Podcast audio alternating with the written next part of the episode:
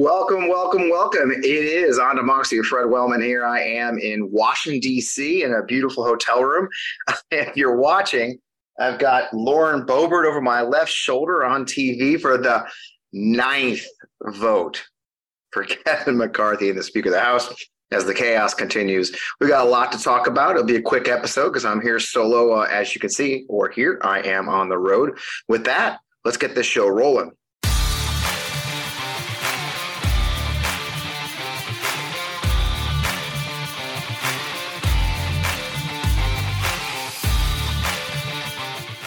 As I said, it is on to Democracy with FP Wellman. I am your host, Fred Wellman. If you know me, welcome to the, hope you're in the right place. Welcome to the show, coming to you live from uh, beautiful Washington, D.C., uh, overlooking the well, the next hotel. But I am with you live, man. I, am in DC this week for a couple really cool events. Uh, uh, we, uh, if you've watched the show before or heard the show, I had my friend Naveed Shah on a few weeks ago. He's with the group called Common Defense.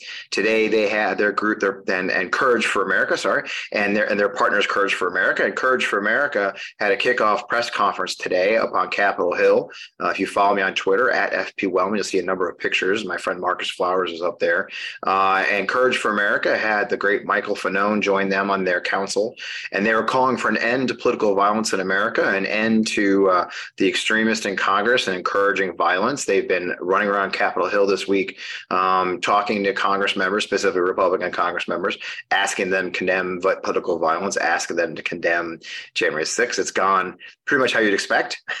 uh, but uh, the kind of funny little part of that was Fanone uh, has now joined them, and a letter, 400 of us veterans signed a letter to, as they said during the press conference, the the true Speaker of the House, Marjorie Taylor Greene.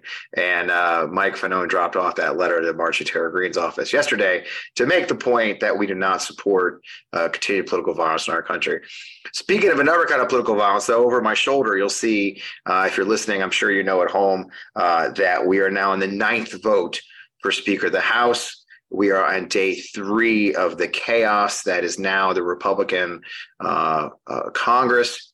Again, if you listen to the show or watch the show, you know I've talked about this since the day they won the election. Um, we had to see this coming.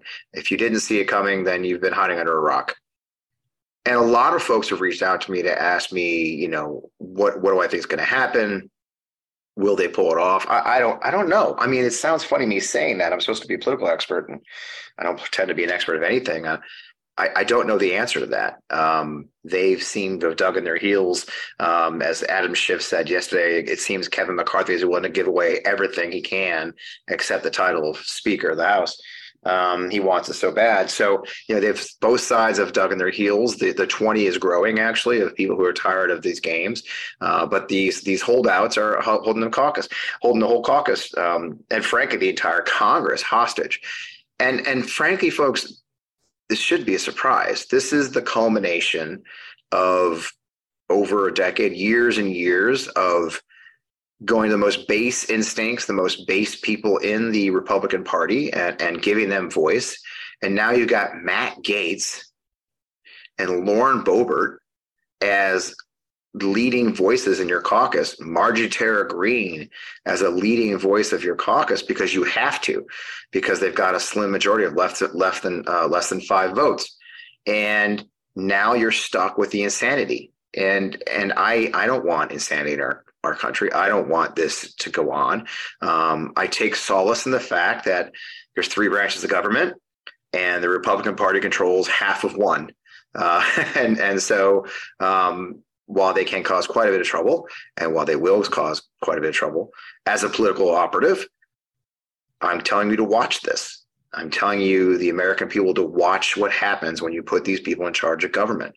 And the MAGA movement and this House, or they call themselves Freedom Caucus, and what they're doing is nothing but a fraud. They don't want anything. They don't have principles. They don't want to govern. What they want to do is cause trouble and they want to cause chaos. They want to shut down the government. Boebert herself gave it all away in an incredibly stupid, stupid way when she foolishly went on TV with Stephanie Ruhle and said to Stephanie, like, well, every day that we are debating is one more day that Congress isn't spending money. And Stephanie had to point out to us, like, you know, you're really dumb that the the funding measure has been passed. The government is funded for nine months until September of next year, of this year. You're not spending any money, but this is the ridiculousness. This is the kind of stupidity that drives the House Freedom Caucus.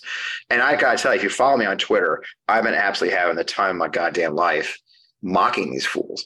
And and it's funny every now and then people come back at me like Fred, this is so serious. This is our government. Like, I'm sorry, it's fucking hilarious. Okay, this is such a self-inflicted wound.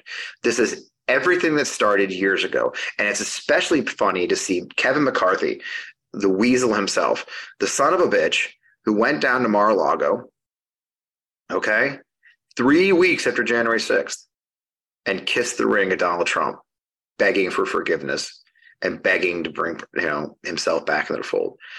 Kevin McCarthy is the guy that first opened the doors to bring Donald Trump back into the fold as a as a senior statesman of the Republican Party. And now what do they got to show for it? Donald Trump himself endorsed Kevin McCarthy, and it didn't change a single damn vote because the movement that has MAGA has gone beyond Donald Trump. Now, he's still a figurehead. He's still dangerous in his own way.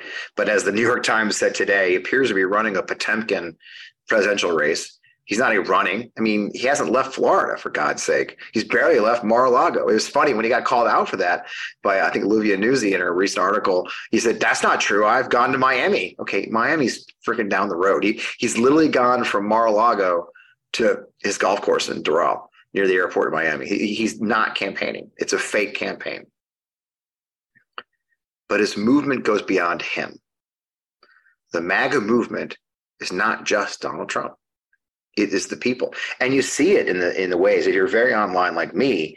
Uh, yesterday mark levin who's you know been a prime you know voice of this movement um, had the audacity to say that you know matt Gaetz is you know poppycocking around like the king of the hill.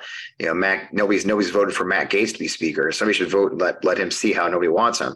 And if you read the replies to levin he gets absolutely obliterated by these maga people who are cheering on Matt Gaetz and the Freedom Caucus and their insanity, who are cheering on shutting down our government. This movement has gone beyond the leading voices to the insane, and the insane are running the asylum. And I have not a bit of sympathy for any of them. I cannot muster a single ounce of sympathy. And that goes for people I used to respect uh, Matt Gall or Mike Gallagher from Ohio, um, Rob Wittman from Virginia, decent conservatives who stood for things, who have stood by the wayside and allowed this to happen. If you remember when Ruth Ben-Ghiat was on the show uh, three weeks ago, she said something so insightful, and every day I quote it so often now in my work. She said, "A coup to for a coup to succeed, it takes two people: those who act and those who don't act." right? And in this case, the coup of the Republican Party, the party that's been taken over by the insane, those who don't, didn't act are those like Gallagher, those like Rob Wittman, those whose names you don't even know, Mike Bost, everything else, those who stood by and allowed the insanity to take over their party and did nothing to stop it.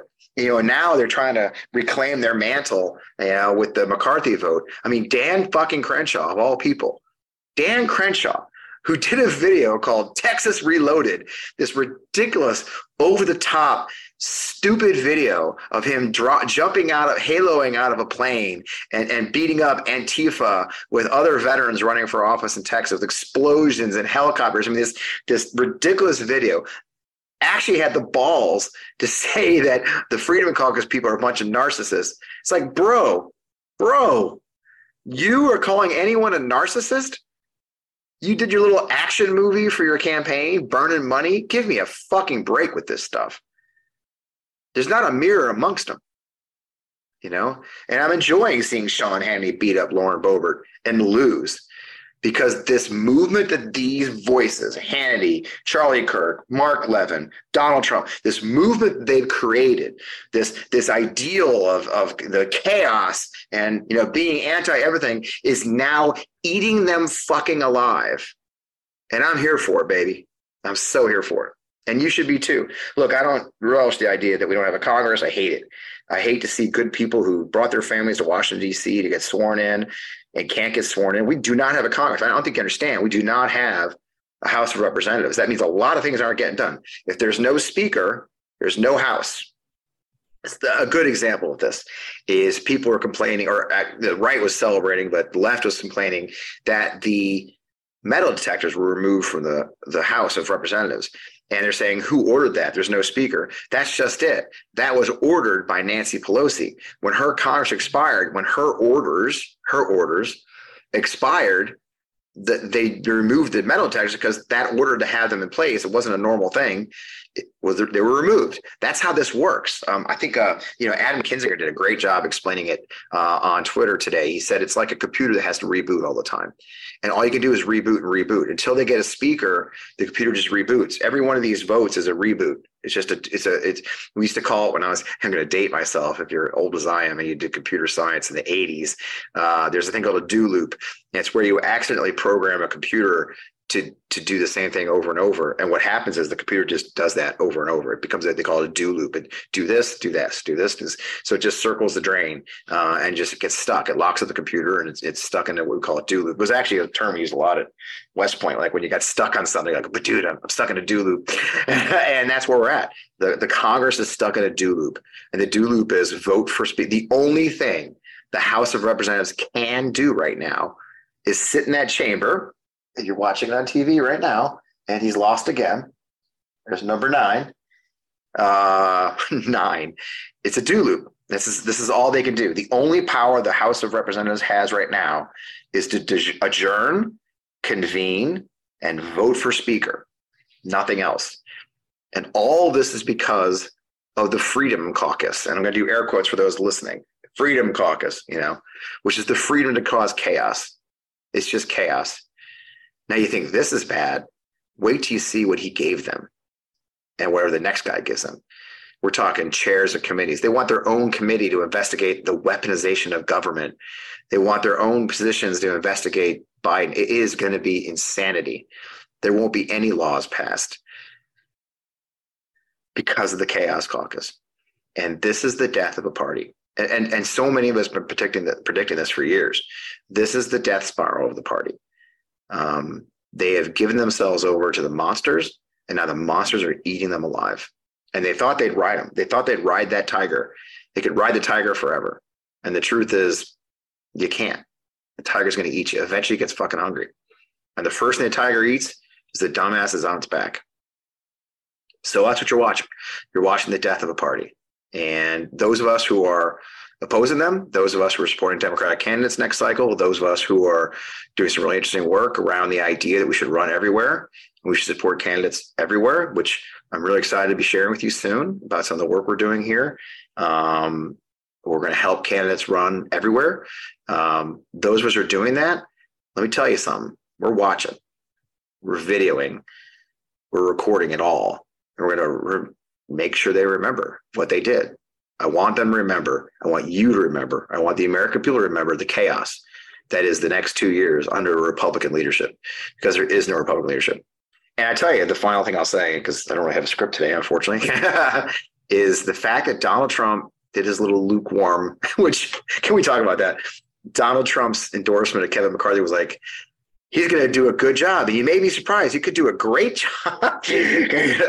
Ooh, he might do a great job. I mean, uh, my God, if you got endorsement like that for college, you, you wouldn't even get into uh, high school. Uh, so having said that,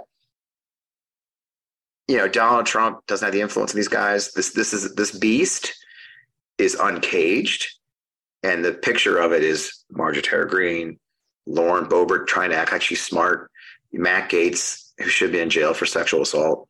Paul Gosar twitching his way across the TV screen. It is a chaos caucus, and we're going to face chaos. And now you're getting a taste of it. And to me, uh, I'm glad. I'm glad that this this it showed itself in the very first vote. These guys came and organized the Congress, no matter run it.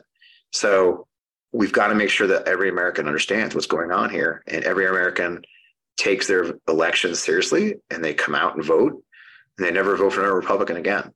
Um, you know, look, we know there's people down for it. Like I said, look in the replies to any of these tweets. There are people who love this. love it all. And they're not our enemies. Um, Marjorie Taylor Greene called uh, Democrats the enemy. Um, our fellow Americans are not our enemy. Um, we have very different opinions about the future of this country and how it should be managed, but they're fellow Americans. And we need to remember that. But at this point, many of our fellow Americans are, are lost to a political ideology that will end our nation if it's not put in check soon. So the mission is saving our democracy. Uh, hence the name of this show on democracy, because uh, yes, this is a constitutional republic, a form of democracy, but this republic will fall. It will fall. It's happened before. We can't let it happen here with that, I'm going to do some really interesting stuff today. I, I, can't wait to tell you about what I'm involved in. I, am not allowed to talk about it yet, but once it's over, I can.